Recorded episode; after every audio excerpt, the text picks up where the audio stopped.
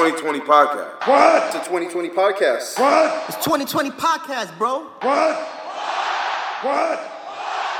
What? What's up? What's up? Once again, once again. What up, what up, what up? This is the 20 by 20 podcast, and we are your host, Nathan McFly with Young Quarantine Poppy, aka Scam Likely in your girl's phone, aka I'm on my smoke break during the women's match. What up?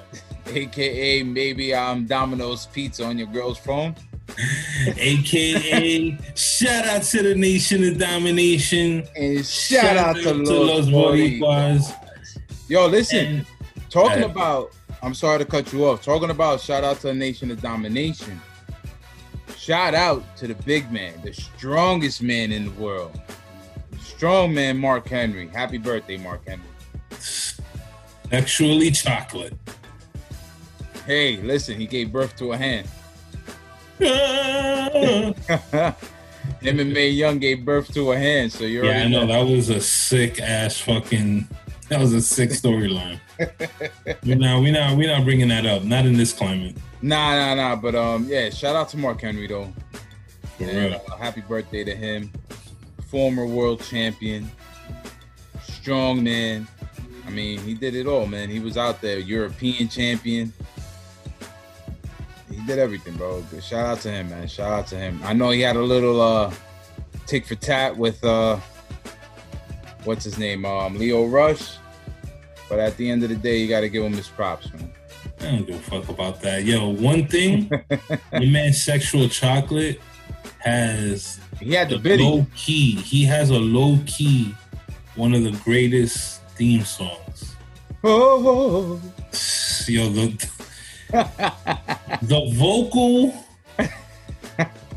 the fucking vocals on that fucking theme song is just it's something else, right? that should that shit would have been a top ten hit if it was like put out in fucking um Yo, yeah, he had like some uh Billboard. not not Luther, not Luther. What's um what, what's Big Boy's name? He looked like a big black bear. What was his name? Barry White. Barry White. Yeah, like the Barry White, bro.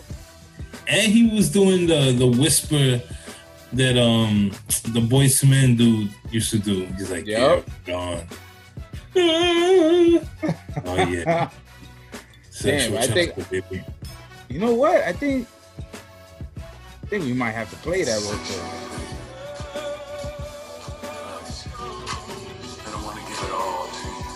He wants to give it all to you. We need to break that down.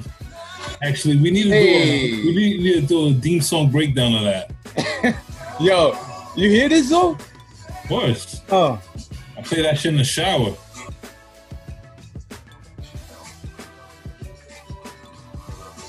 Yo, that Nah, shit right oh. there, that shit right there had like vibes of like 90s R&B mixed with a little 70s. Yeah, for sure. You know, you know what that was? That was LSG with Mr. Biggs right there. That's what that was. you could, you could definitely powerbomb your shorty and then make a baby. you feel me? Shout that. out to shout out to sexual chocolate, man. That, that was that was that, that's memorable right there. That's, fire, that's memorable. fire R and B on the John. And uh shout out to our truth out there protesting with the people in North Carolina, man. See him, man. It, it wasn't him. only Dennis Smith Jr. and uh, J. Cole. Our troop was out there with the people as well, baby. Yeah, I seen him out there, man, with his blowhorn and shit, He was out there, man. talking it up, making know? the people laugh. Yeah, that's what's up. I need to see footage of that. Yeah, word, word. And uh, yo, listen. Shout out to John Cena. Why? Not only did John Cena give forty thousand dollars to Shad Gaspard's family, but he donated one million dollars to Black Lives Matter. Shout out to him. So shout out to John Cena. The I mean, yo, listen. I'll be honest. I was listening to uh Cheap Heat with Peter Rosenberg and Stat Guy Greg, and Stat Guy was like, "Yo, listen." No, um, Peter Rosenberg said he retweeted a tweet that he seen from like a random person, and this person said, John Cena is who we wanted Hulk Hogan to be. That's well put. That is so well put because us as kids, we could have sworn that was Hogan, bro. Everything that John Cena's doing right now, that's what we swore for Hogan before Yeah, he Hogan went on was- it. Hogan was bigger than life. Yeah. He was in the he was in the movies. He was in some whack movies, but he was in the movies. Listen, I went to the theaters to see No Holds Bar and fucking the the the alien nanny or whatever the fuck he was, bro. Suburban Commando. Suburban Commando. You know? That classic. No Holds Bars is classic. The one when he was the nanny, yeah, that's Suburban Commando. I think so. If I'm not mistaken, yeah. Remember Undertaker was in that movie.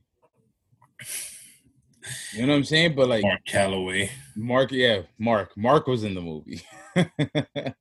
but um it's just everything that Cena's doing, and he's he's not putting himself out there as everybody else putting him out into the public and what he's doing. He's just doing that shit and just doing it for the love. Like he knows, like if any if anybody profited off of black culture, it was Cena. And he oh, knows that sure. shit. You know, he knows that shit. He's never gonna deny it. You know what I'm saying? So shout out to Cena. Truly appreciate that. Like that that was big. That was big on his part. It would have been dope if it would have came like with a with a caption or something, you know? I mean, he just did it and then it was reported that he did it, but he didn't come out and say like, "Yo, I'm donating 1 million dollars because of X, Y, and Z." You know what I'm saying? Like did you see um did you see Bieber's statement? Nah, talk to me. So I'm just, I just want to compare this real quick because I can't, I cannot imagine if John Cena came out with something like this. Um, hold on, let me just find this real quick because it was pretty, it was pretty deep. It was pretty deep. He's like, Bieber's like, I am inspired by black culture. I have benefited off of black culture. My style, how I sing, dance, perform, and my fashion have all been influenced and inspired by black culture. Mm. Bomb. And then he went on to say that he's committed to use his platform to raise awareness and all this stuff. And, you know, he's going to be Okay, that's donating a bunch of money. Shit. Yeah. You know what I'm saying? Like, it would have been dope to hear Cena say, like, yo, when I was on my Thuganomics hip hop shit, pretending to be a light skinned black dude. and I took, I took little, I took Tony Yayo's Don't Look at Me and just fucking ran with it. Was rocking fucking throwback jerseys and a fucking extra thick steel chain for a fucking for a fucking Cuban link and shit. well, here I am donating back to the Black Lives Matter and blah blah blah blah blah whatever. yeah. It would have been, you know, it would have been a little cooler, but shout out to him either way. No, no, that definitely would have been cooler, but I just feel like sometimes you don't know, especially if you're coming from a different a different background, you don't you you really don't know your part yet. You know what I'm saying? You don't know like what you should do. Cause he he could have came out probably saying all that shit, and then people could have been like, oh, he's doing too much. Like, oh, like he's like just saying sorry. Yo, and and then you, you see that now. You know what I'm saying? Like a lot of people are getting are getting praises for what they've been doing and what they've been uh putting back into the culture and shit like that. But then there's also a group of people you're you're looking at like ah you did that shit just for the clout. Like you did that shit just to do it and just to get your name out there. I feel like he feels more comfortable in just donating to a serious cause, something I'm pretty sure that he feels close to because at the end of the day, like what other popular white wrestler was was doing segments with Cryme Tyme or trying to or, or, or trying to make a, a faction out of the out of the three and make it happen you know what i'm saying like He he knows his he I think he knows his place and he just wants to give back. Okay. You know what I'm saying? Like Bieber, Bieber on the other on the other sense, yo, people are gonna love whatever he whatever he does, bro. They're gonna love whatever he does. I mean, I didn't think Bieber would ever acknowledge that. It was always a thing about Bieber how he's just he has a bunch of white fans, but the dude literally is just That's more than that, bro. running with black culture. Yeah, but yo, I need my nigga, the little morenitas and and uh and the No, I'm not saying that. I'm not saying they he doesn't have them. they love I'm him. Yeah, I know. I know he does. Same with John Cena. I'm sure all John Cena fans ain't white, obviously. yeah, But obviously he was portraying something that he's seen in the black culture. So yeah. Oh, definitely. nice just to, to hear him acknowledge it. Just me. That's just me. No, no, no. It's a beautiful thing. It's a beautiful thing. Just me. Hear him acknowledge it. No, no, it's definitely a beautiful thing, bro. Definitely a beautiful thing. You know what I'm saying? Um besides all that, let's get into pro wrestling. Uh New Japan opening up shop on Monday on the 15th. It's been a while. They've been away for a couple of months. Their last like really big show was Wrestle Kingdom in January. And I know a lot of the people that looked for those alternatives to WWE are really happy with this. I mean, I'm really happy as well, even though I still label myself as a casual, you know, casual fucking um New Japan fan. I, I love everything they do. I love it. I love I love the the people they have there. I just think they're gonna have to work a little harder in these next couple of months to get back the other casual fans. You know what I'm saying? Like those those that are looking for that ne- next big break for certain for certain um for certain talent and stuff like that. But I'm happy to see them come by. I'm happy to see them, you know, do, open up shop and do what they got to do. Uh, what else? Meltzer always in the news once again. Always in the fucking news. But um, Pendejo. Pendejo Meltzer, not Dave, but Pendejo. He's talking about that the Edge and Randy Orton match was already filmed in advance. And this is a match that was billed as the greatest match ever. Ever. Ever. And I have, I mean, I have a little qualm with it because if it's already pre-taped, edited to make it look better than what it really did, what, what it really is, it's like, how can we actually put it in that bracket? Like there's matches in that bracket that definitely deserve the title greatest match ever. Like everybody goes back to Ric Flair and Ricky Steamboat. People go back to Macho Man Ricky Steamboat from WrestleMania 3. People go to one of my favorite matches of all time, The Rock and Hogan. You know, I hate to I hate to admit Hogan has like great matches, but he does like like regardless of him being a person, like he's in there with greatest matches Of course. being being called. Um, even stuff that are that are more relevant to us, like the the the trilogy and all, all these matches with Kenny Omega and Okada, like they they were they were phenomenal. Um, Shawn Michaels and Undertaker, both of their matches at Mania was was fucking insane. Shawn Michaels and Ric Flair for Ric Flair's retirement match was ridiculous ridiculous. And then you have Bret and Austin from WrestleMania 13, the fucking greatest swerve I think in wrestling. And when I say swerve, was Bret Hart going from a babyface to a heel, and Steve Austin going from a heel to a babyface. It happened organically. You know what I'm saying?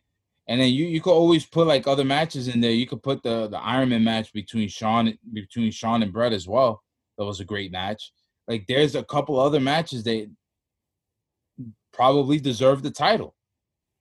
But if you're telling me you're coming with a match that's pre-taped and edited, and I don't see the fuck ups, I can't put this shit in the category.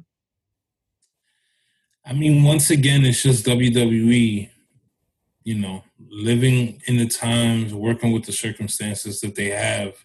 if they can build a match to be considered the greatest match ever, Yeah. and they can edit it and retake shots and do things over and put it all together to make it the greatest match ever.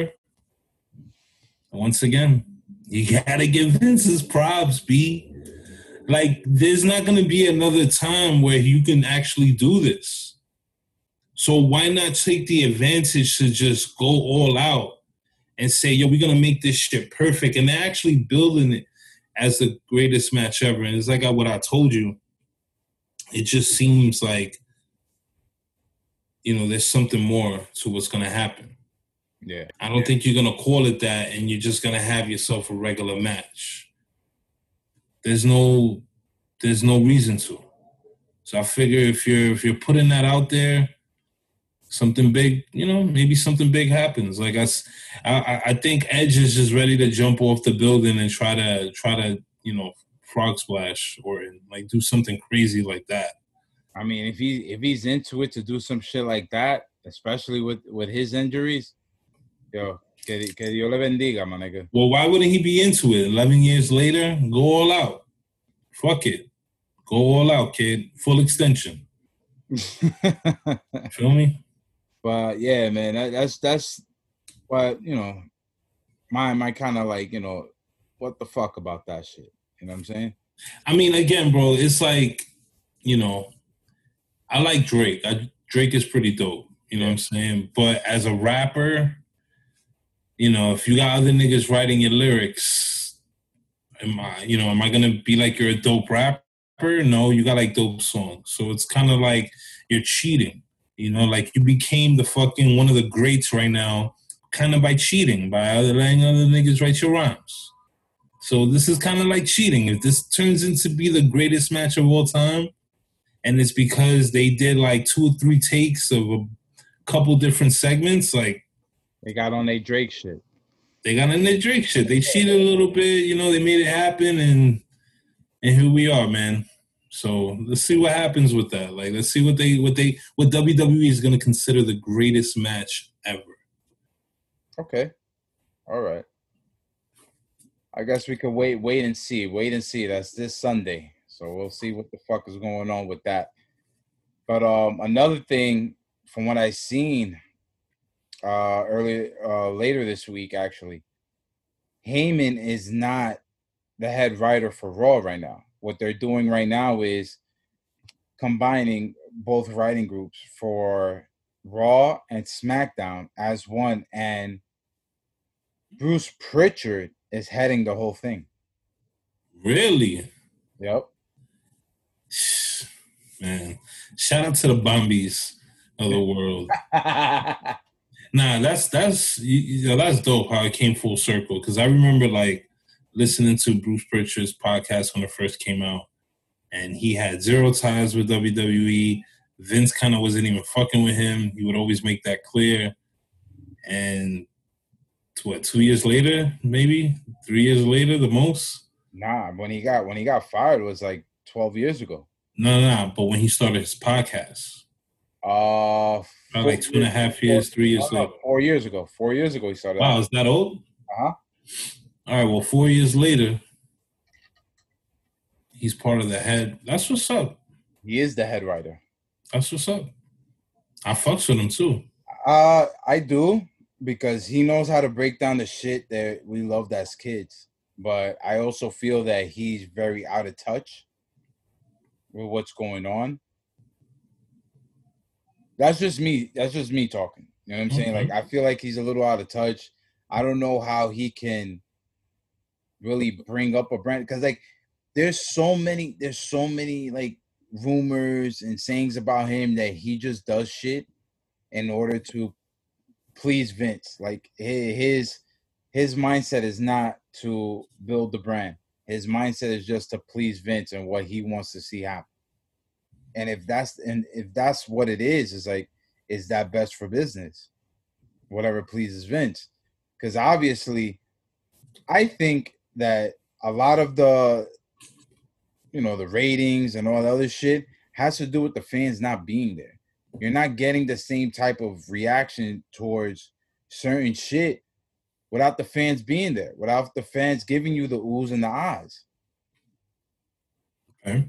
And I feel like you'll start seeing the viewership go up once the fans are being implemented back into the shows. Like I know they they they're putting their you know their school talent there to to fill in as fans, but it's not the same. And you could even see it during the shows. Like they're not they're not as engaged with Raw and SmackDown the way they are with NXT shows. Because we're at NXT shows, they're looking at people they see every day, so they want them to win. They're at a fucking Raw or SmackDown. They're not as invested in it because they really don't know who's in the fucking ring. And a lot of these people coming into the coming into the performance center, let's let's be real. How many of them are actually wrestling fans from young? Most of them, when they come in, all you hear about is their background. Either they're collegiate athletes or weightlifters, or they were pro basketball players in India or some stupid shit like that. Gender? I'm not talking about gender. I'm just Oh, talking, okay, my bad. I'm just talking I was like, yo, my son was my son was posting niggas up and now. Wait. there there, there- there's this uh, new tag team in in NXT. These Indian guys and their their managers um Stokely. There's there's Mo, there's Morenito. what yeah, what's their name? I saw them. Ah, I forgot big dudes. They have they have like some real like culture name, which is great. Two big dudes. Yeah, and one of them was uh like a professional basketball player for like the Indian national team and shit. But like Mm. you hear stuff like that. You don't hear about them being like the last like recruit I heard about being a fan since day one was Velveteen Dream. And you can see it in the way he presents himself. He knows how to develop a character. He knows what he's doing with his character. right. You know what I'm saying? A lot of these people are just incredible athletes that are looking for another way to make money. And I can't shit on them for that. Because that's what you got to do as you go through time, bro. You got to learn the way to make that dollar, my nigga. And it's all good. But know what you're doing. Nah, yeah, I hear you. You know what I'm saying? That's like if I was like a great baseball player, but I ain't really give a shit about it, and then just wanted to get into it to see if I can make some bread. I gotta know what the fuck I'm doing, right? Nah, yeah, for sure. I get I get exactly what you mean by that. Um and it it almost kind of feels like whack sometimes because you kind of want that dude that fought for his position and worked hard to get where he's at rather than like going for a tryout because he knows how to do fucking 20 somersaults back to back. And it's like oh well, let's give this guy a gimmick. He's in. You know so you kind of want that, that you kind of want that guy that chased you know that chased his dream made it. You Exactly. know? Yeah. I feel what you're saying. But you know, like let's see, let's see what happens. Let's see what happens to a lot of these new recruits. Maybe there's some gems there that you know will look at and be like, "Wow, like this is amazing." You know what I'm saying? Word. But uh, this past Sunday was NXT in your house. Oh man, yo, they hit every nostalgia point, bro. for sure from Todd Pettengill to the little commercials between matches, fucking Ico Pro, WWF ice cream bar, even though that shit is ass. There's no fucking chocolate. Um just like that was a fat boy be saying that. now you know what's you know what's so crazy i'm still trying to find them Yo, dude, stop and shop, bro. I just bought a pack. oh for real Yeah, I just bought a pack and I was just like, oh, this ain't it. This this shit don't hit. nah Yeah, this shit don't hit. So I'm letting you know. I, I'll bring you one, bro. Don't buy all right any cards did it come with any cards nah, man. No. Oh, shit, man. cards, bro. damn Nothing. See, I thought they were going all the way back with it. Like, it came Ah, really- like, yeah, you're gonna get a fucking uh, a new day card, but it's a card. You know, like, uh, don't get me started. Nothing. Nothing. Um. Everybody thought that they had like some English dude doing doing a fucking budget Lord Alfred Hayes impression, and that was Steven Regal. Nice. Fucking amazing. And then just the opening. Remember when it was like WWF, the leader in sports entertainment. Yeah, I caught that too. I thought that was fire. NXT, the leader, five years in the lead. like I thought that was dope. Yeah, that's fire. Yeah. Shout to, yo, shout to Triple H, man. Yes, man. Again, bro. Yo, and shout out to Shawn Michaels not knowing what to do with a computer for 25 years. Yeah, he knows exactly what to do with a computer. Chill out. You're not too cool not to use it. Oh, I'm so cool. I don't even know what this does. Like, Well, chill out, what, what happens if I press enter? Chill out, Shawn. You know exactly what it does. Little scruffy ass, looking like a looking like a young Alf. You're looking straight Alf in the face. Nah, but it was dope. It was it was dope to see DX together. That's- Um, the set of the pay per view was Yo, wait, you said Alf, like right? Alf. Yes. Or like he could he looked like he could be a fucking a OG in Fraggle Rock.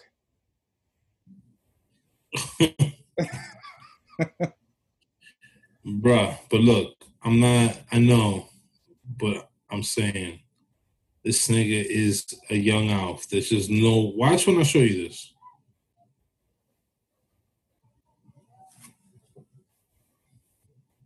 Yes. That's him at the computer. That's what I'm saying. um, but yeah, the set was, set was fire. I mean, did they use the old set? It looked pretty much exactly the same. I think they probably did, and they just spiced it up a little bit. Like I love, I loved how Johnny Gargano came out of the house and he had the keys, because that all tied in to uh to the story they were telling, like how he fucking jammed the key in uh Keith Lee's eye and shit. Mm. You know what I'm saying? So that that was pretty dope. There was a part where during the match, he was like knocking on the door. He was like knocking on the door, and Keith Lee, yo, I was dying because Keith Lee is like slowly walking behind him, and Gargano is like putting on this show like he's actually scared. It was pretty good. It was pretty good. It was awesome, man. I mean, uh that match was was great because I like how they used the fact of the injuries. Because you gotta you gotta do Gargano size going against somebody Keith Lee size. Like you're you're expecting a squash. So for Gargano to, you know, focus on the injuries and make the match more more even than what it is, I felt like it told a great story within the match. Word. felt like it told a great story. Um, opening up, I know they had a six man, uh, six woman match. It was all right. Nothing, nothing really too uh crazy, but um, Couldn't tell you. uh, Finn versus Damian Priest. I mean, Damian Priest came in looking like Brutus the Barber Beefcake in '89 and shit. You know, with the fucking with the tights. All he all he was missing was the fishnet arm. Yo, he Arm had the sleeve? fishnet tight. He was just missing the fishnet arm sleeve though to it. go with it. That's it. Looking like Brutus the Barber Beefcake in '89, bro. Hair and everything, my nigga. A Puerto Rican style Brutus.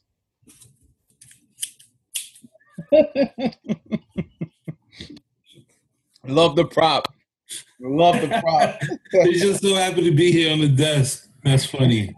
Yeah, he used to walk around with the hedge clippers, and then he used to always like decorate them, put like different color tape on the handles. oh yeah, look like fucking can- candy stripes and shit. Yo, Brutus the Barber Beefcake was nasty, bro. Ah. He used to do like the. yeah. Oh, oh, there you go. Uh, There you go. uh-uh. but how about uh how about Mauro Ranallo and his uh hip hop references? What- What was it he said? The woo drop? Yeah, uh Finn Balor came in strong and he's like, Finn Balor hit Damian Priest with the meet the woo drop kick. What? Yo, he probably just finished listening to Meet the Woo Part Two, my nigga. I mean, I trust me. I'm a big fan of the of the references. You know Yeah. what I'm saying? The hip hop references. But I need them to make at least a little bit of sense, or at least give us some type of context of why we're just randomly Yo. meet the woo. Sometimes he just be saying some random shit. Like when he sees somebody's like really going in and beating the shit out of somebody. Yeah, he's telling you holler at your boys because something's coming. Like, what? I need to watch a couple of interviews with that guy. Is he like a really big hip hop head? Oh, he's he's such a big hip hop head, and he does like his own beats at home. No way. Yeah, but you know he he also suffers from like I think, like, Depression. depression and stuff like that. Yeah, So, don't those are his outlets, like him him doing like announcing and announcing. And this this is not the only thing he does. Like he did MMA, boxing. He he did a couple of Mayweather matches and shit. Yeah, yeah.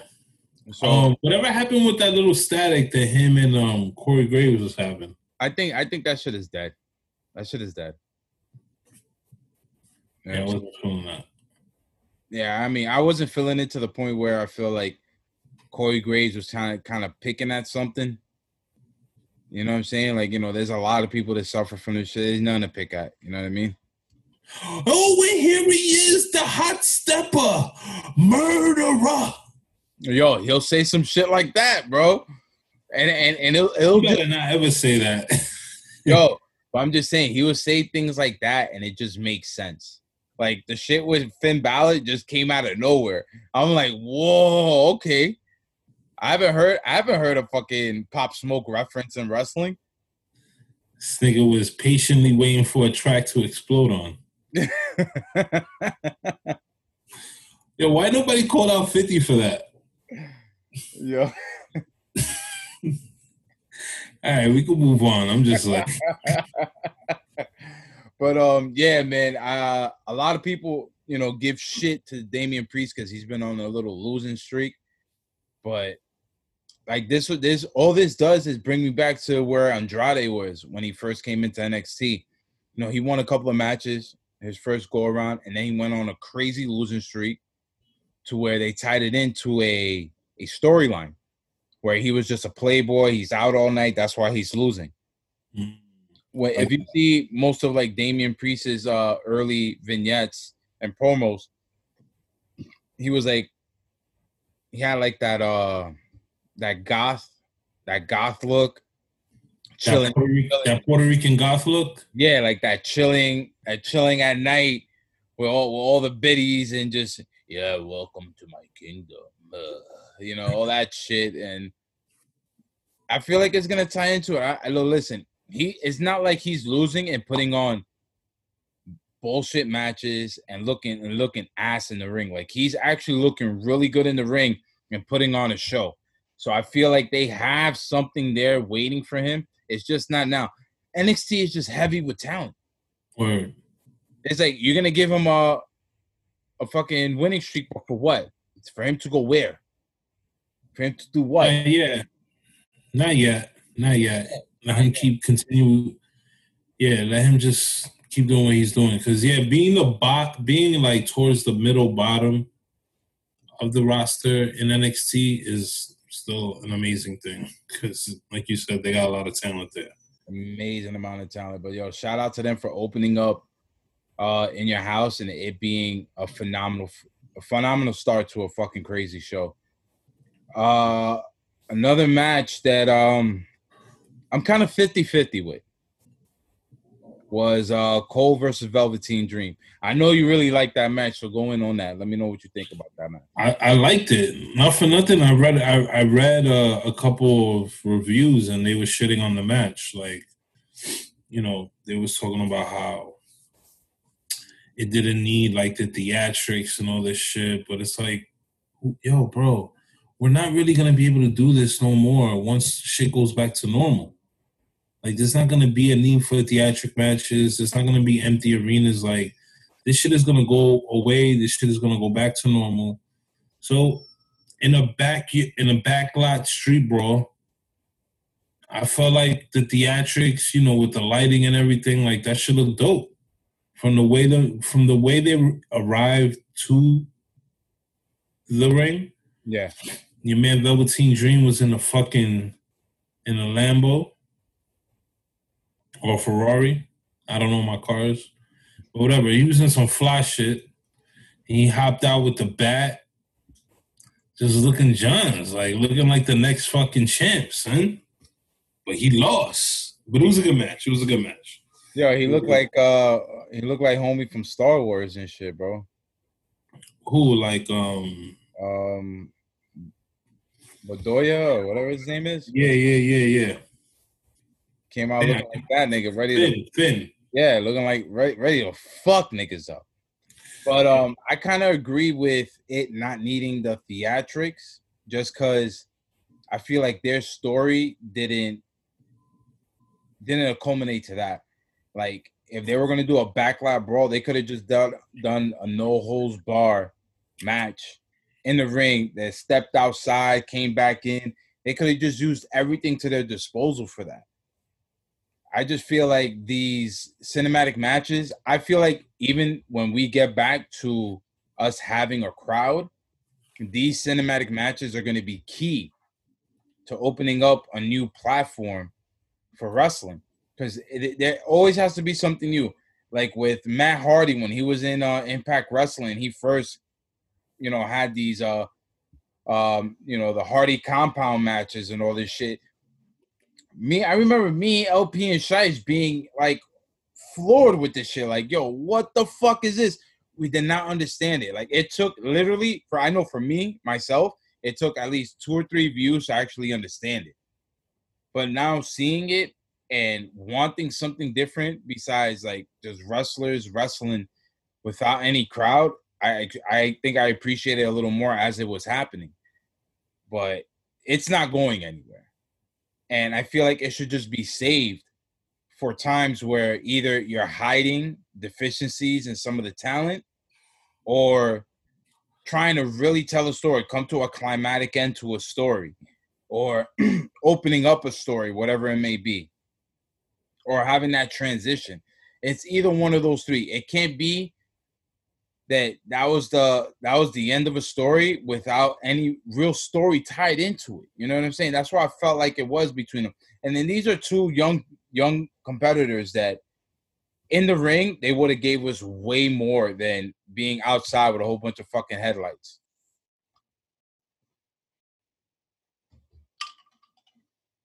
That's what I thought. Another match, another match that was uh I think really, really great was the main event. The main event was a triple threat match for the women's NXT title. And I'm just I'm just happy that Io Shirai got her got her win. Uh she she's really been looking for this one. I mean, she's lost to Shayna Baszler when Shayna Baszler was champion she she went through a transition, went into this heel phase, and you know, like a lot of people's like, yo, why is the heel getting appreciated? In this match, not even only in this match, but let's let's be honest. Is there any really heels and baby faces anymore? Really isn't. Not like before. Nah, it's not like before. You don't know who's who. Because the regular fan nowadays is just gonna cheer for whoever they fucking want to cheer for. Yeah. It was kind of like that back in the day, but it's it's more it's more prevalent now with the way with the way shit is, the way shit is going down. Like you know, it's just it's just a different crowd, man. You just got to feed off the crowd and give them a great match. You know what I'm saying? Like you know, Bu- Bully Ray was, was talking about it on his on his podcast, Busted Open Radio, that rules and referees are basically obsolete. Like referees are just figureheads in a match, and rules don't matter anymore.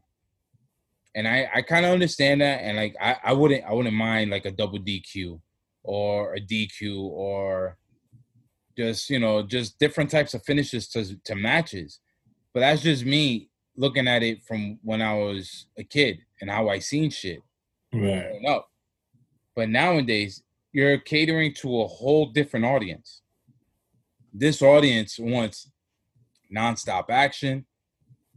This audience wants big move after big moves, big spot after big spot. Like you can't lead up to shit. It's only certain certain performers that ac- actually can lead up to moves and make it seem like it's something to wait for. Because besides that, like a lot of a lot of this audience is going to these, you know, independent independent matches and they're going ape shit in the fucking ring. Then they go to a fucking WWE or AEW show. AEW, that's what they're doing. Like they're they're trying to keep up with with the young guns. WWE is trying to tell stories and it's not working. And then they start speeding up stories and they're like, yo, why they speed up that story for? Like, mm-hmm. coño, loco, you can't be fucking satisfied then. Never gonna satisfy anybody, but I remember back in the day, the referees, you know, they used to play a big important role in matches. Yeah. Um, they would do things that would extend the matches. Um, they would do things to slow down the matches. Um, because I remember back in the day, like the matches were at a super slow pace. Yeah. They would reach all four corners of the ring. I mean, they they used to even go as far as to choke each other with the with the tag team. You know, the little string you got to hold on to when you. Oh, in the corner.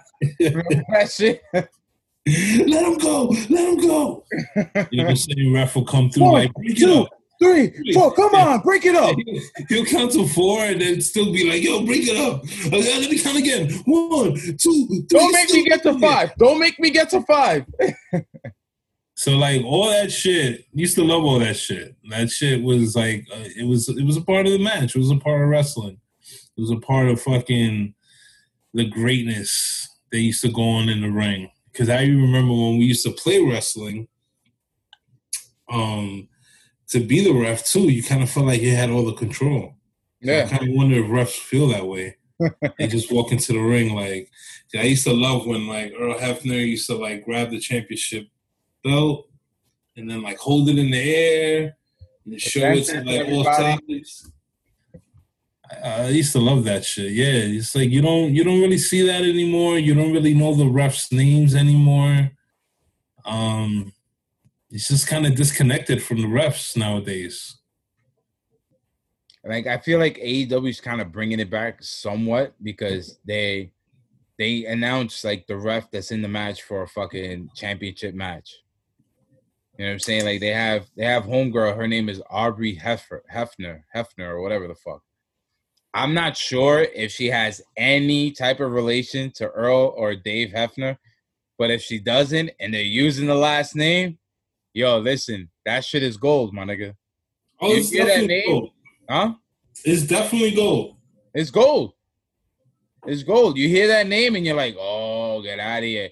You start thinking as a fan, oh, that's probably his daughter. No, no, you know what? That's his niece. Oh, no, no, that's his niece from his third mother. Like, you know, you start making up shit.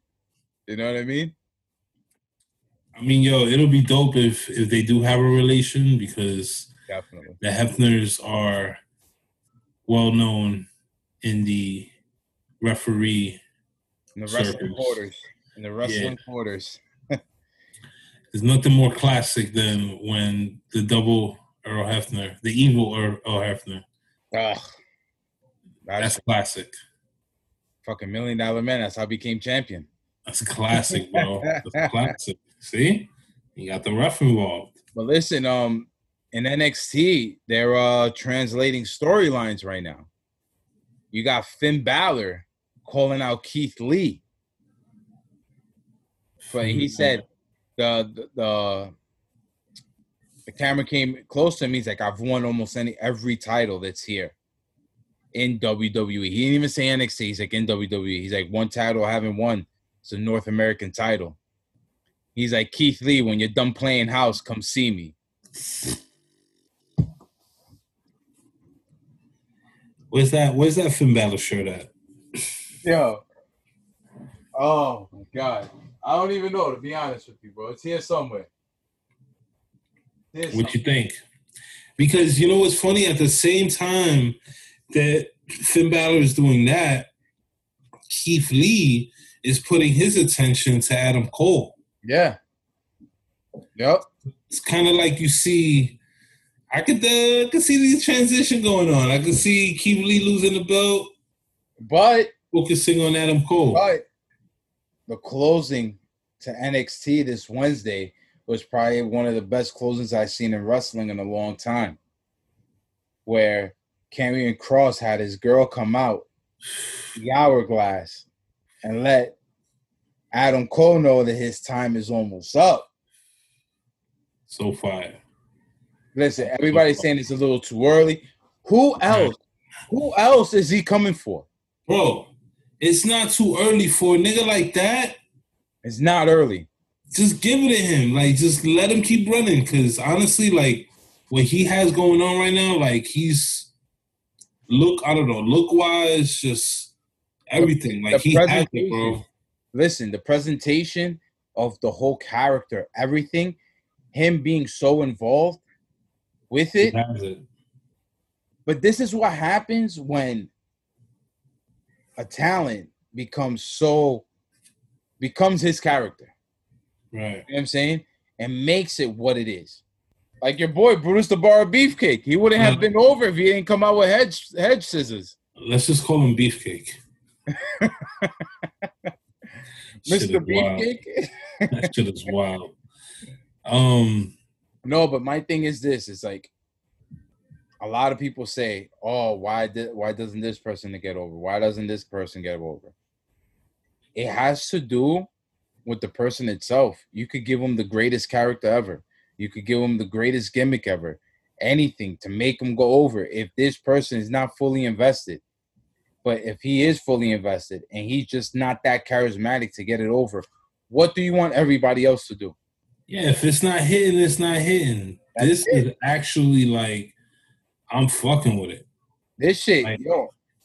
Listen, He's gonna blow up. yo, issue five of the storyline tease is gonna be car- is gonna be Karrion Kross, my friend. yeah, he's he's the real deal, bro. I could definitely see that dude blowing up for sure, hundred percent. Definitely, bro. And I feel like he's he's into it. He got his girl there with him, and it's just, yo, this, this shit just gives me like Marvel comic vibes. Yeah, You know what I'm saying? Like either him as Thanos, and you know his girl being the the the the the, the green the green chick from Guardians of the Galaxy, or like you know like Silver Surfer and Wifey. Like you know, just it, it's it's crazy. Like that's what I see. Like they they're coming into a, a new universe and they're taking over. Yeah, I like it. I love What it. was he before? He was in Impact Wrestling. Impact didn't do shit with him. He was beyond over in Impact, like to the point where they should have been put the title onto him. Both of them were in Impact. He went to mm. AAA. He went to Mexico. Was a big thing in Mexico, and you know that WWE money, bro. That that that Vince McMahon money, man. That Vince McMahon money platform. You know what I'm saying? Like it's WWE, baby. Something different, baby. And Nike, Walt Disney. Nah, my bad. Nah, nah. But um, I, I can't wait to see what's happening, man. Like I, I'm very, very uh intrigued with Finn Balor versus Keith Lee, uh, Karrion Kross versus Adam Cole. This is gonna set up to be uh, a fucking incredible takeover in August. I can't wait. You know, and there's a whole lot of fucking rumors with Adam Cole, um, his whole contract being up in August. Is this tying into it? I feel that he shouldn't go anywhere. He hasn't made He ain't going nowhere. within the, the the bigger, you know, the bigger platform, everything within WWE itself, not under the umbrella, but on the umbrella. He he hasn't bro.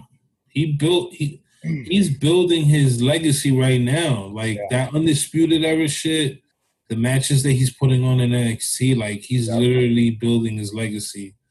if you was to walk away from that, like it was, it's almost like what was the point? You got Shawn, you got Shawn? Michaels as your coach. The fuck you gonna get in AEW, my nigga? Red Dust, Arn Anderson, Tully Blanchard. Red Dust. They're concentrated on FTR. But yeah, listen, I want to transition to that real quick. AEW is looking pretty good right now. It's looking really good, especially within the tag team division. Oh yeah, I mean, I could call out eight tag teams within AEW right now that they can have they can have segments for until next year. Think about it. Eight teams. Each team has a, has a fight with one of the teams just once. You got 64 matches right there. You know what I'm saying? You got Proud and Powerful, Ortiz and Santana. By the way, I do not understand why they're not in the title picture. Still don't understand that right now. You got the Lucha Bros, Pentagon and Rey Fenix. You got the Young Bucks, Omega and Page, who are the tag champs. FTR, SCU, Private Party, and Jurassic Express. Like you have a mixture of veterans and and young young young guns there. They I think they're on the brink of a tag team revolution that we haven't seen in a long time. In a long, long time. And the reason why I say that because the last time I seen any type of any type of like tag team movement within a whole was WWE. When I mean within a whole, because a lot of those teams were in NXT at the moment. You had the two teams basically on top, which was New Day and Usos, right? You had the New Day, you had Usos, and then you had Sheamus and Cesaro as a team that was fucking phenomenal. At one point, you had Cesaro and Tyson Kidd. That was a great fucking team as well. Uh, and then in NXT, you had the Revival. You had American Alpha. That was um, Chad Gable and Jason Jordan. That was fucking great. Uh, you, Undisputed Era. You had uh hold on, hold on. Oh shit, there's so many fucking teams. Um you had AOP. AOP was delivering fucking great matches. You had DIY, Johnny Gargano and fucking Tommaso Ciampa as together as a team was fucking great. There was just a whole lot of tag team business going on in WWE that felt like it was bringing us back to the Attitude Era. Now I go back to the Attitude Era where you had phenomenal teams. You had Edge and Christian, the Dudley bro- the Dudley brothers. You had Edge and Christian, Dudley brothers, Hardy Boys, AOP, uh, New Age Outlaws, and then at, at one time you had Kane and Undertaker tagging together. You had Shawn and and Hunter Hearst Helmsley tagging together. You know what I'm saying? Like you had great fucking teams, bro. Or just great talent coming together to make a fucking team. The Rock and Sock connection. you know what I'm saying? And I feel that AEW is starting to come back to that. Like they have the opportunity to start this new revolution of tag teams and give them time. Now, my thing is, are they going to give them time? Because within the first year or so of them being open for business, tag team wrestling hasn't really been their forte. And then a lot of people go to, you know, you know, during the coronavirus and the pandemic, they didn't showcase those tag teams because a lot of them, a lot of those people stayed home. Regardless of the fact, WWE tried to showcase tag teams. You know what I'm saying? and they didn't. You know, they don't. They didn't. They didn't do it to any avail. Like it, it didn't. It didn't work. Yeah, there was no. There was no real impact. They No impact whatsoever. some. It, it looks like they're they're they're gonna build a good tag team, and then it just falls to shit. Yeah, and I hate that because then I start thinking about Ricochet and Cedric Alexander. Yes. You know what I'm saying? Like, I feel like Ricochet was coming into his own. You know, that whole talking shit in the match and just being like, yo, got him, hit him with a knee. And I'm like, he's starting to show character. He's starting to show some type of likability for the audience. Right. But I think Vince is kind of like going nuts because he has nothing to go off. Like the only the only way you know if a talent is getting over is how the crowd reacts. There's no crowd reaction. Mm. You know what I'm saying? So then comes in all the changes. There's no reason to change anything right now. Because you don't know how the people are feeling at home. I'm I'm pretty sure he's not reading through tweets and fucking and fucking blogs about what they think about certain people.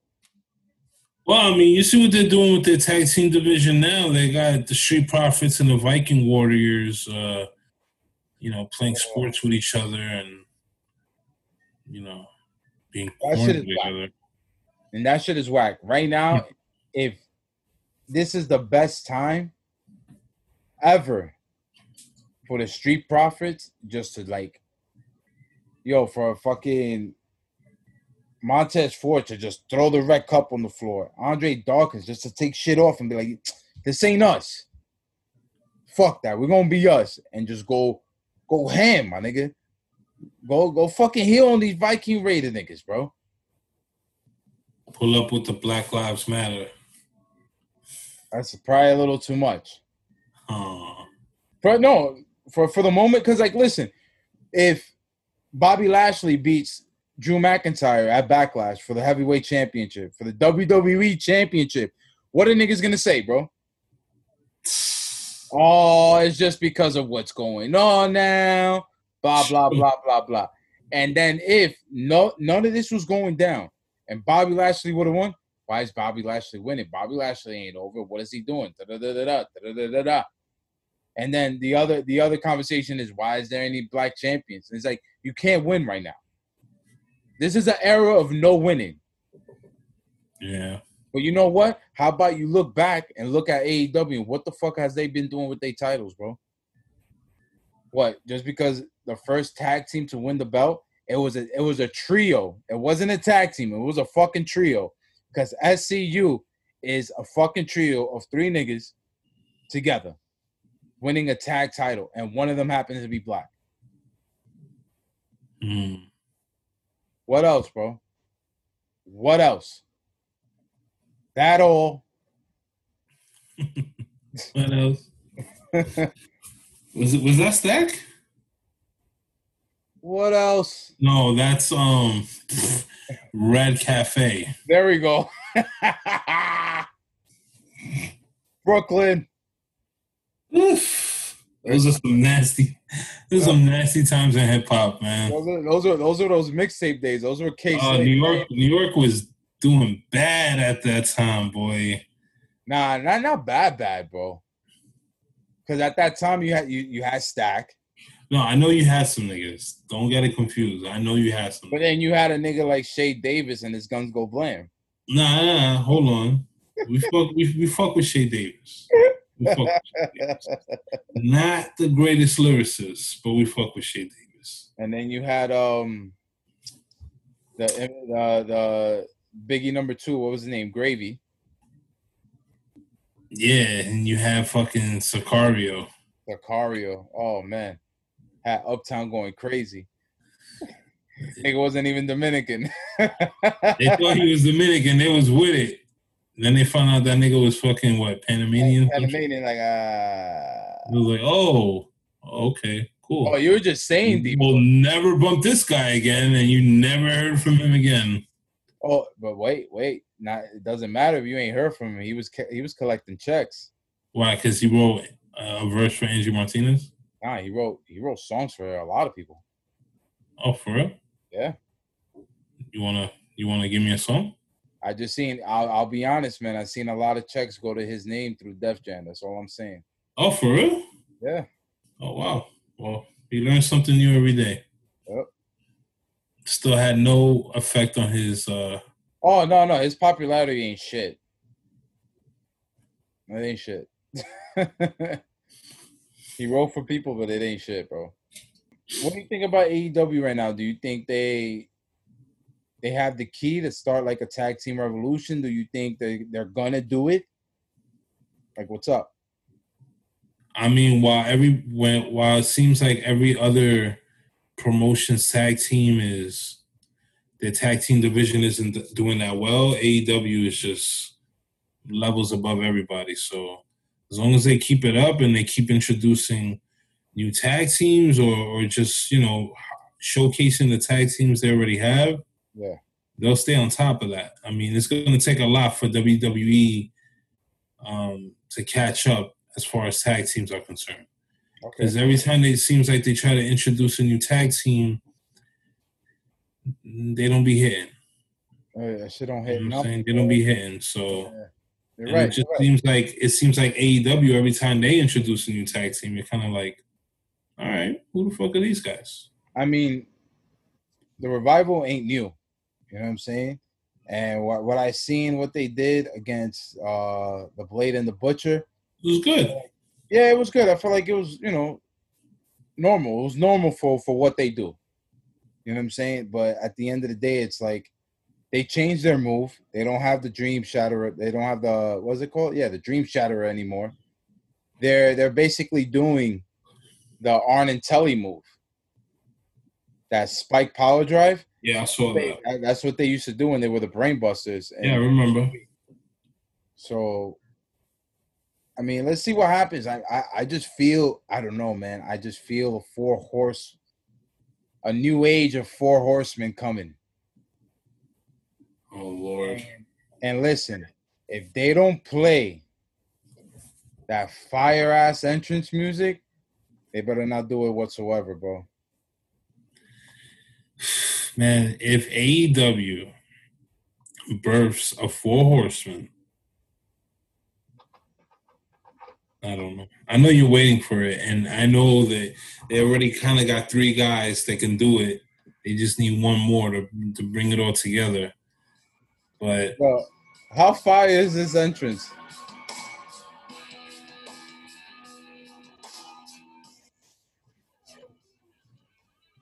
Can't even really hear it. Who's that? Four, four horsemen. Oh, I hear it now.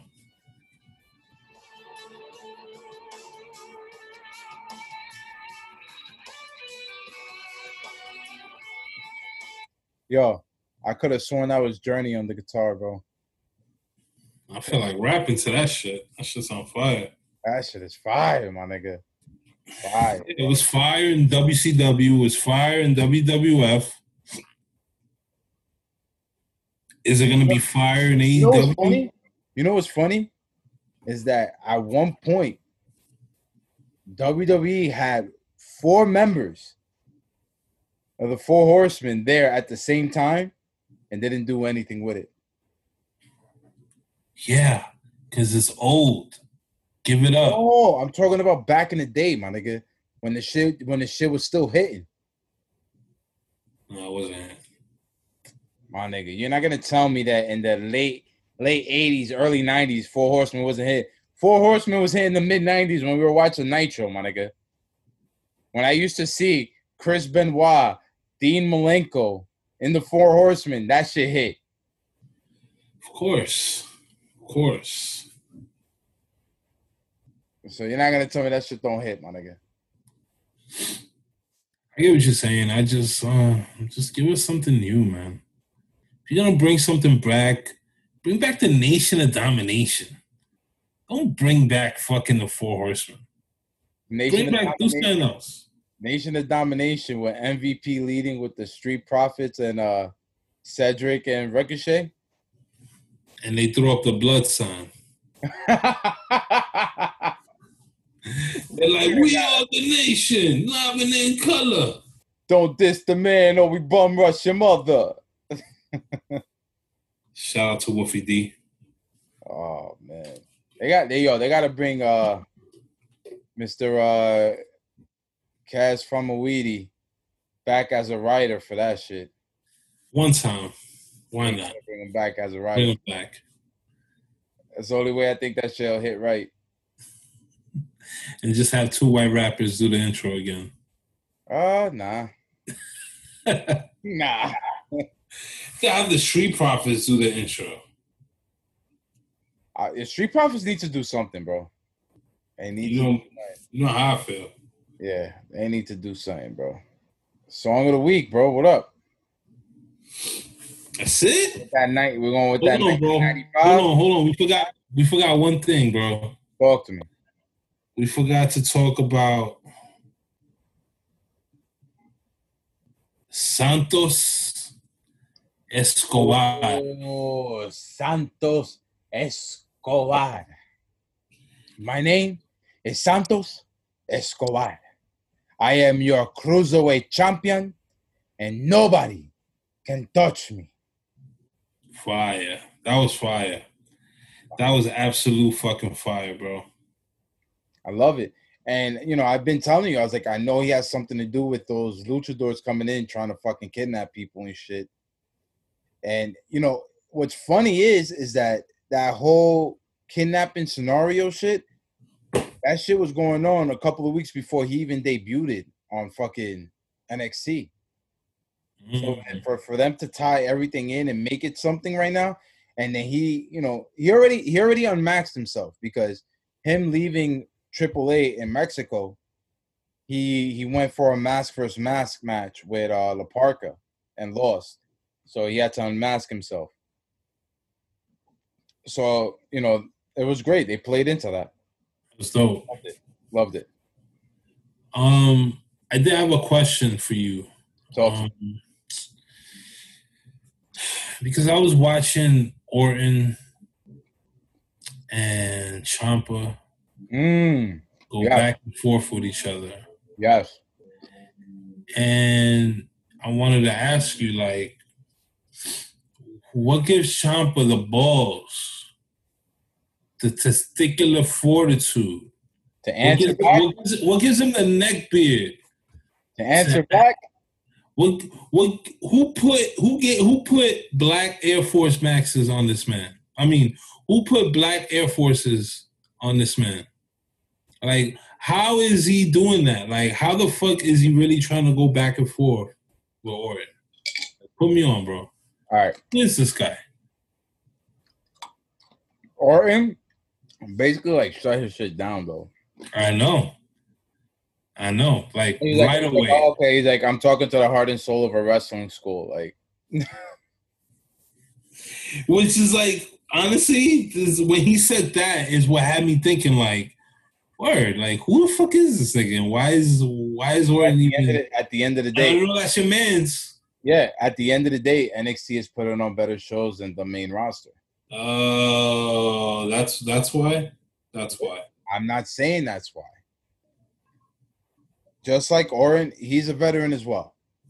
You know, he got called up. He got called up to the main roster, got injured, couldn't go through with it, right? Because him and Johnny Gargano at one point both got called up to the main roster. But I think, if I'm not mistaken, they debuted. Think it was on SmackDown. I don't know if it was Raw, but I think it was on SmackDown two years ago, and, and the shit didn't shit didn't add up right. But if anybody could go blow for blow, word for word with Randy Orton, and I don't give a fuck what anybody says, Randy Orton is a young OG. He's a legend. Facts. He's the legend killer. He's a legend in the making. Look at everything he's done. He's a 14 time, think no, either 14 or 13 time champion. He's the legend killer. You know, he who else had who else had those type of you know, those type of matches, those type of segments with those with with people that mattered so much in the industry. Who else right now with John Cena being out? There's nobody else closer to John Cena at the moment than Randy Orton. Mm. Nobody else. I don't give a fuck what anybody say. I was a fucking Randy Orton fan. I'll never forget. Yo, Shice and OP used to hate Randy Orton. Like, oh, he doesn't deserve it. What the fuck? I was like, yo, he's a great heel. Look what he's doing. He makes you guys hate him. Like, you guys fucking hate him. That's his job to make you guys hate him. And he's doing that shit to a fucking T while delivering great matches. You know what I'm saying? Yeah. And I think with Ciampa, this is my this is my thing. There's nobody else in NXT that could go after Randy Orton. Nobody else but Ciampa. Why? Ciampa has the accolades of NXT. Ciampa is basically the OG of NXT. So who better to go at Randy Orton? And Randy Orton has always been trying to go at NXT, saying that they're just you know they minor league, they ain't, they ain't about the big league and all that other shit.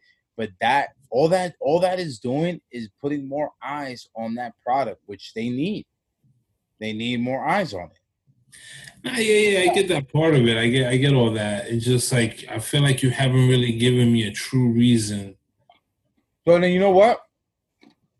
Go back to his matches with, well, his whole story with Johnny Gargano. Besides that, right? If we go to that, go to his matches with uh Aleister Black. Go to his tag team matches as DIY with AOP, um, the revival, uh, American Alpha. You can see how great Ciampa is. You know, he hasn't been uh, a single star for more than a couple of years, but what he's doing as a single star, like the story with him and Gargano is probably the best told story in wrestling since shit, my nigga. Like to be honest, look, look, look how stump I am right now. I can't tell you what's a better story. Mm. Like this is what you want out of talent. To give you these moments where people will talk about it and have to really think about what can actually match that in recent times. You can always think about what matches that if you go back in the day and all that shit, but just thinking about it in recent times. Like the only thing that really comes about is the whole the whole story Daniel Bryan and him becoming champion. Him getting him getting him getting always fucked over by the corporation. You know what I'm saying? To the point where he beat John Cena at SummerSlam, and then Triple H pedigrees him, and Randy Orton comes out with his money in the bag briefcase and cashes it in. And then this shit goes from that summer. Not even only that, because months before that, they were already getting that Daniel Bryan. So it was like a whole year storyline until Daniel Bryan went in to New Orleans at WrestleMania 30 and beat not only Triple H, but also in a triple threat match, Dave Batista and Randy Orton to become a dual champion. Fire. You know what I'm saying? Like that story equals up to what Johnny Gargano and Tommaso Ciampa was doing for like two and a half, three years. Yo, like their story was like two years, my nigga. The shit was fucking amazing. And mm. if anybody's gonna step up for NXT and let niggas know, like, yo, you can't talk about my peoples like this. Like, yo, we out here doing the doing the most for niggas. It's gonna be Ciampa. That's why he goes into that match with Karrion Kross at In Your House, takes that L in seven minutes, and is untouched. He could still come back like it is what it is. Only person in NXT that could take a loss like that, build the star even more to the point where he's challenging Adam Cole now. Who else? Who else is gonna give Karrion Kross that clock? Cesaro ain't there. I was gonna say, if you get Cesaro in there, you get CPO in there. Cesaro ain't there, my man. You get CPO in there. See, uh, I don't know what he's doing with his 53 year old ass, my nigga, but he ain't there. Ciampa is NXT. Point blank. He don't need the title. He's one of those. He's one of those talents that he can have the title here and there, but he don't need the title to be somebody. Right. You know what I'm saying? He don't need it. You already know who he is. You already know his resume. You know the accolades already. You ain't gonna question the man. Now you got somebody coming, coming from the big leagues, trying to diss your peoples. You got to step up. You're the only one that can step up because of those accolades. Step up. That's it. Like I don't know. They look. It, it looks weird with them going back and forth, and it's kind of like when um when um when Orton responded, I almost felt like Gargano was just like, I mean, um, Ciampa was like, damn, shit, fuck, he got me, got me, dogs. Nah, I, I feel I feel that uh Randy Orton is gonna start showing up to NXT soon. Mm, that'll be fire. That'll be dope. That's what they need. They, they need to go, dude. There is so much talent within the main brands, which are Raw and SmackDown and NXT. And now that you can't use all talent from all three brands, why not put everything together, bro? For sure. I agree. Why not put everything together? Why not? You know, everybody's saying that Vince McMahon is the one holding everything back from WWE being great because of you know everything they have. Maybe that's maybe that's the case, but at the end of the day, you already know you already know where the best talent in the world is at. You're not gonna tell me different, bro. You're not gonna you're not gonna fucking try to have a conversation with me and telling me how how great New Japan is and they're better than no, my nigga, no. They can't if they're not competing with NXT, bro. Like I understand that Raw and SmackDown only getting a million and a half to maybe two million people watching their shit. What what is AEW getting? AEW's not even cracking the mill, my nigga. So you're not gonna yo, don't no, no me no me diga eso ahora, loco. Don't don't waste my time with that shit. Show me something. Because at the end of the day, the most fire underground talent, indie talent is either in the performance center or on NXT at the moment. Yes, AEW got some fire talent. There's one, and it's a female that I wish WWE had, and that's Big Swole. Fucks with her, bro. Fucks with her all day. She dope. Yep, just like that. She dope. Wish she was in, wish she was in NXT or uh, maybe Raw or something. But you know what? I want to see her win, bro. I just need somebody there to like mold her talent, and she's gonna be phenomenal. She's gonna be great. I can't wait to see it. True indeed, bro. Can't wait to see it. I can't wait to smoke during her matches. Right, here we go.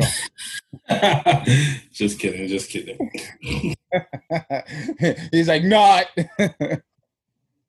Actually, but um, uh, we're going with that. Uh, that was it. Um, that ninety five. That Freddie Gibbs ninety five. let's go with that uh that Nicki Minaj Tekashi Six Nine Trollz. Shit was sounding fire. That shit was sounding fire. I, I haven't heard it, bro. I'm not going with that. She was sounding like a hot flaming pile of shit. she she did a new song with that nigga. Seriously? She did a song, a video. She did a fucking live with him, talking about like people be people keep mistaking the rap game with the street game, and that's how people end up snitching. And you know what? If you a snitch, then that's that's just that's just how it is. Like you just gotta be who you are, type shit. And people keep thinking that I can't do a song with six nine because he a snitch, but this is hip hop. Yeah, Nicki played herself. She's looking super nasty. Not only is she pregnant, but she got her whole titties out. She got her whole ass out. Pregnant? She's pregnant. Yeah, you but can, you, you can, you can kind of see her belly in the in the video and shit. oh my god. You know what? She's mad comfy right now, bro. She got all the money in the world. She good, bro. She don't give She's probably like, fuck it. I'm gonna just, yo, I'm gonna, I'm gonna get a bag off this shit. Why not? This thing is ain't gonna be able to perform nothing. I'll be out there performing this song, whatever. Okay, Akon over there giving them a song. Oh my god. Yo, but the crazy shit is, so listen to this. I don't remember Shorty's name, but this nigga was calling out this Roc Nation um exec that basically helped help Meek Mill like avoid jail time. hmm So Tekashi was saying her name, and he was like reading from an article that how she worked with the DEA to avoid jail time and to bring down like some Colombian or some Venezuelan drug dealers. No. and she she worked in cooperation with them to bring them down, and you know she avoided jail time. So she basically snitched. In other words, Oh, that's um. You know what that is? I forgot her think, name. I think that's cutie, too. OG Juan's wife. She cutie, but whatever. So he was like, "Yo, she is a clear snitch. She worked with the DA. Why y'all cool with her being a snitch, but you're not cool with me being a snitch?" This kid is fucking funny, son. Yo, he's This nigga- That's yo. Listen, whenever you want, Google OG Juan's wife. That's exactly what he's talking about. And if you know who OG Juan is, that's Jay-Z's right hand man right there, bro. Exactly. Exactly. So it's it, you know it's it's a pretty interesting circumstance. I mean, I can Wow. give fucks about little um I was gonna call little Kim. I can give two fucks about Nicki Minaj or Tekashi But wow, or Duke. I think they're both eh. but wow. But it's pretty funny that niggas is cool with one snitch, but not cool with him being a snitch. And the double standard in hip hop has been around longer than. It's been around forever, bro. Yo, did you see that? Did you see what, what they said about your man, um, the battle rap nigga, the tall nigga? Oh my god, Serius Jones. Yeah. What about Serius Jones? He's locked up right now. in, years, bro. He's locked up right now for human trafficking and being a pimp. What? I don't mean to laugh about that, but that shit is crazy. Shit is crazy in 2020, son. Wow. I know. I know he was out in L.A., but that's about it. Speaking of shit being crazy in 2020, son, did you see the Chappelle shit? Yeah, that was fire. Amazing, bro. How can you? How can you deliver a message and be funny at the same time, bro? amazing. Like there was a part where he was just like, you know, I think it was like when he was talking about the uh the the Dorner situation and he went into depth with that and then like he got kind of quiet and then he's like, Am I boring you guys? I mean I got some pussy I jokes. some pussy tell, too. jokes. Yeah, just like snapped me out of it. I was like lol, like I was like paying so close attention to what he was saying that when he said that, that should just like smacked me awake. Like, oh shit, pussy jokes. That's funny. That's funny. Oh, man. Man, this is a this is a long week, man. Long week. A long- real fucking long week, man. I'll be honest, bro. I I've been like kind of like topsy turvy whether to play another Freddie Gibbs track or play some Tory Lanez. I love Freddie Gibbs, man. I fucks with Lanez, you know what I'm saying? Like, for some reason, I only find myself listening to Lanez, um, Tory Lanez Chick Tapes series. Like, I love the old school remixes. You gotta, you gotta, you gotta listen to joints, bro. No, no, I heard, of course, my nigga. fire, bro. You got some joints there. I got some joints. Um, but yeah, um, I haven't even. I'm listening to Gibbs. Uh, All right, but just please, whenever you get a chance, listen to that new Toronto Three. all right. Is he rapping on there or singing on Yeah, there? no, he's rapping. He's rapping. There's a couple of singing singing joints, but he rapping. Yeah, he raps good too. Yeah, I fucks with him. Yo, that Funk Flex freestyle he had was fire, bro. Super fire. Yep. And That was like the first time I saw him rap. Yo, but shout out to fucking Westside Gunn saying that he don't fuck with Flex. Westside Gunn don't fuck with Flex. Yeah. All right. Did he say why? Um, it was during that interview he did with uh, what's that? Oh my god, bro, what's that light skin light, light skin model? Nardwuar? No, the light skin model from from Double XL. You looking all crazy and yellow. Um, Elliott Wilson. Elliott Wilson, yeah, yellow over there. Fucking, he had a he had an interview with him. It was him. It was him, Benny, and and Conway. And Conway was just trying to be like mad political about it and shit. He's like, nah, nah. He's like, yo, you want something? You want something juicy? You want something for the headlines? Fuck my Funk Master Flex. I don't fuck with that nigga. Nah. Like, yo, we were. He's like, yo, we were up there spitting crazy. And this nigga look, and this nigga, you know, he giving his little smirks. He looked like he didn't even know what we were talking about. Like he wasn't even in tune with what we were saying. Fuck that nigga. Damn, when was that? Go back. there recently, or that was before? Nah, this, this, this shit was like two years ago, my nigga. oh, okay, You yeah, I remember. tell, like I you, know how Funk Flex, he'd be like, gives you those facial expressions and be like, ah, and all that other shit.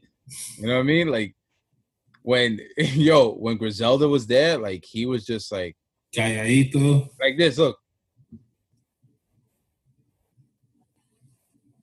I gotta go back and check that. That's funny. yo, look, look at his mannerisms and the way he looks. Niggas be in their feelings. Who gives a fuck? Yo, West Side. Yo, West Side's like, yo, nigga, nigga ain't give me enough fucking facial features. Fuck Flex. he ain't make me feel it. He ain't make me feel like I was. My nigga, you would have done the same shit, bro. Nah, sure. I, I stay catch your feelings. That's that's one hundred you would have done the same shit, bro. thousand percent for sure. Exactly. But um, yeah, man. Uh, damn, I know we played some Freddie Gibbs last night. You know, I'm, I'm gonna play some Tory Lanez, bro. Do it. Let's do it. I'm play some Tory. That stupid again is pretty dope. Uh, yeah, so we're gonna do that, and uh, yeah, this was episode 108, right? 108 One oh eight. of the 20 by 20 podcast, and we are your host Nathan McFly with. Shinniga Woodrow. I'm about to go in as I normally do. Once again, RP Eric Gardner, Yes, RP George Floyd, yes, RP Breonna Taylor, yes. and just man, like my man Chappelle said, the streets are gonna speak for themselves. Uh-huh. He should have dropped that shit earlier. The niggas would still be rioting right now. I don't even know if they're still doing it. I don't think they are. I think he was strategic with the way he was dropping it because he had a lot to say, bro. Had he had he dropped that, he, he recorded that on the sixth. Had he dropped it the next day, and niggas heard that, like let the streets govern themselves, then put on some pop smoke and go fucking loot somewhere. Because pop smoke make me want to loot. He knows what he was doing, bro. Chappelle smoked. That's just me taking stuff that that's not mine. So you're gonna have to give me the loop, give me the loop. Whatever it ain't supposed. Dio Dio. Dio Dio, maybe some. Yo, niggas is running with his style too. It's fucking nasty, son. Yeah, Every I, I'm gonna sound like a hater. I don't. I'm trying to stop. So stop. But every fucking song sounds like some fake ass pop smoke song with a half ass voice. I mean, don't people know, realize that it wasn't just. It was what he. It was. It was how he said shit. It was the pitch in his voice. It was the fucking ad libs because of his voice. Like a lot of that shit had to do with his voice, bro. When the rains suppose. Dio Dio. RP Pop Smoke too, Yeah. man. RP Pop Smoke. It was the delivery. The delivery was golden, bro. It's that voice. Ah man, and you know what? We're gonna be out of here with that one. You gonna play some Pop Smoke? Shit. All right. I guess it changed. We'll play some Pop Smoke. Let's do it. Let's do it. All right, man. Everybody take care of yourself. Like the boy Woodrow say, love who you love. We out here. Trap House Mob. Roll another one.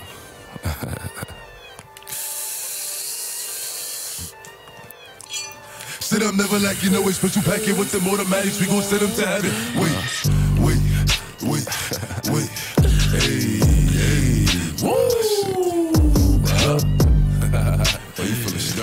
30, baby. Shake it, uh, shake it, uh, shake it, uh, shake it. Uh. She like the way that I dance.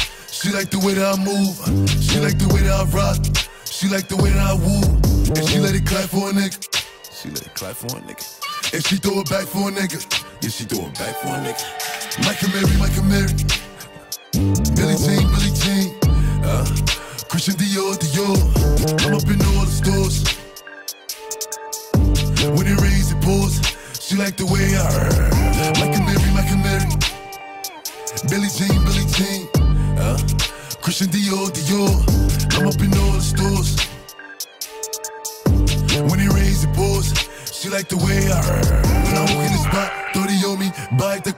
know that I'm paid. Bitch, I'm a thot. Get me lit, I can't fuck with these niggas cause niggas is gay. All in my page, sucking dick, all in my comments and screaming my name while I'm in the club, throwing them hundreds and fifties and ones and ones. I smoke, they know I'm wildin'. If I'm on the island, I'm snatching the cell. Brody got locked, the night is bail. Until he free, I'm raising hell. Tell my shooters call me FaceTime. For all the times we had to FaceTime. 3D nights to do a state time. If you need the glizzy, you can take mine. Please don't come up to mine. You know I'm like that. I'll make a movie like TNT. Black 30 on me, ask who really want it. I bet I air it like DMB. Now they blue in my section. And I keep that 38 for the weapon. Remember when I came home for correction? All the bad bitches in my direction. She like the way that I dance. She like the way that I move. She like the way that I rock. She like the way that I woo. And she let it clap for a nigga. She let it clap for a nigga. And she throw it back for a nigga. Yeah, she throw it back for a nigga. Like a Mary, like a Mary. Billie Jean, Billie Jean. Uh, Christian Dior, Dior. I'm up in all the stores. When it rains, it pours. She like the way I Like a Mary, like a Mary. Billie Jean, Billie Jean. Uh, Christian Dior, Dior. I'm up in all the stores. When it rains, it pours. She like the way I